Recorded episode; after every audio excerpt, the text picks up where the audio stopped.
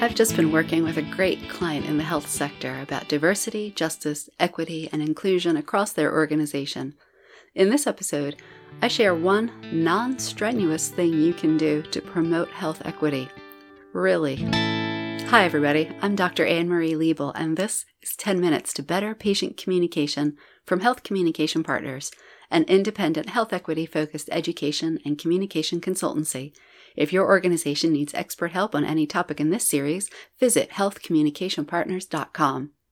Today's episode is sponsored by Maven Roth Group.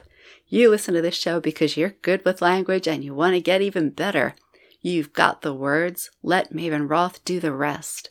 From designing images, reports, logos, templates, and social graphics for your organization, to spreading the word through digital, print, billboards, radio, and television, Maven Roth has you covered, all the way to media buying and management. Visit mavenroth.com today. Now, organizations tend to come to me for capacity building, and it's usually so they can grow or have some other organizational change while they are advancing equity, diversity, and inclusion. And looking back over this year, I think for me what was really surprising is, well, two things.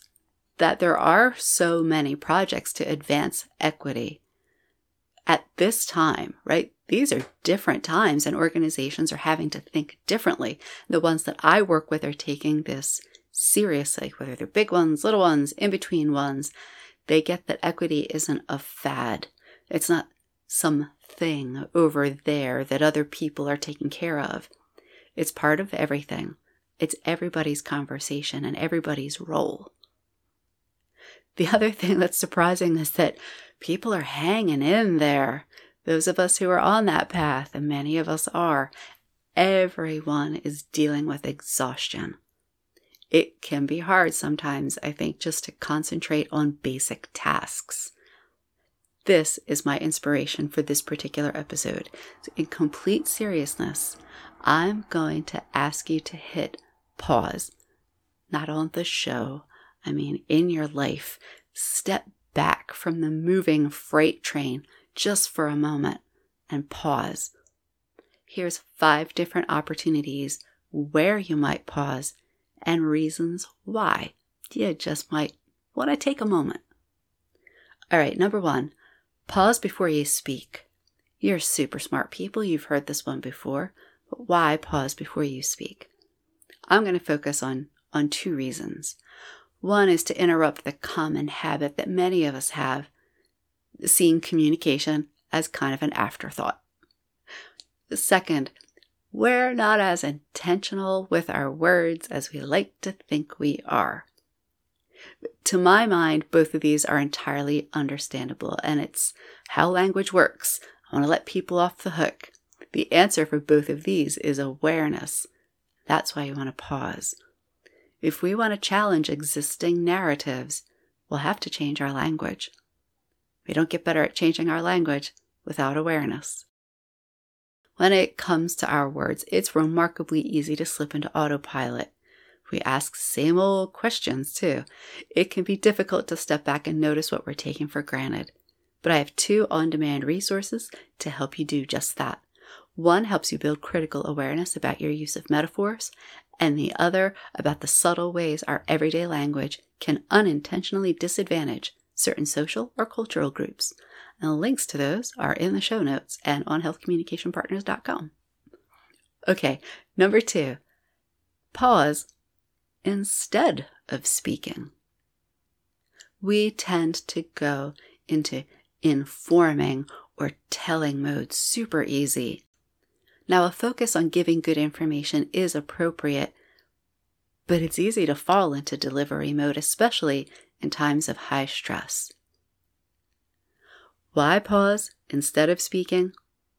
Well, when we start listening, really listening to different people, we hear some of what we've been missing in life, in our typical ways of working, maybe in ourselves. Now, you know your stuff. Listening to someone else, being vulnerable and a little humble, staying open even for just a few moments, doesn't lessen your hold on what you know. It might even deepen some relationships. Number 3, pause before you make and send that invitation list, whether it's to a meeting, some online event, or something in person. Why?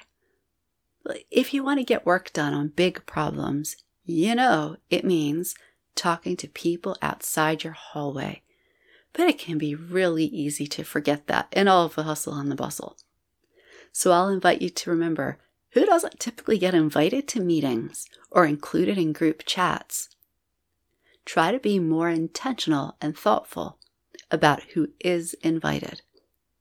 Maybe ask someone about the thing you know well to help get another perspective and help others feel appreciated and included.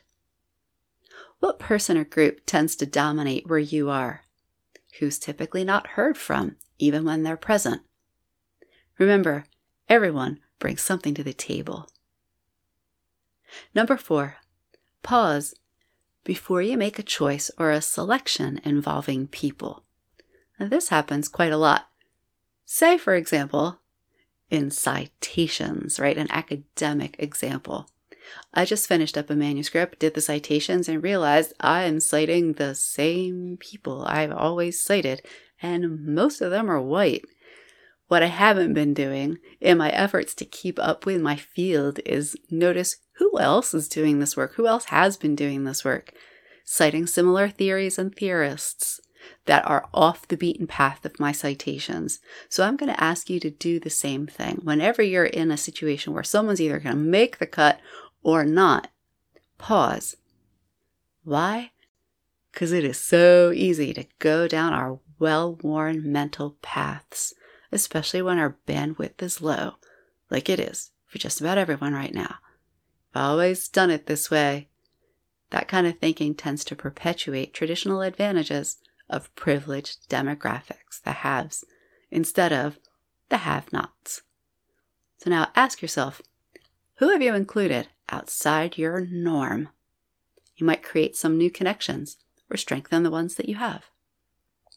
And finally, pause and do nothing besides breathe. Rest. Chill. Take a few minutes. Gather yourself. Close your eyes if you can. Turn away from the screen that you're looking at. Why? Lots of reasons, but I'll give you 2.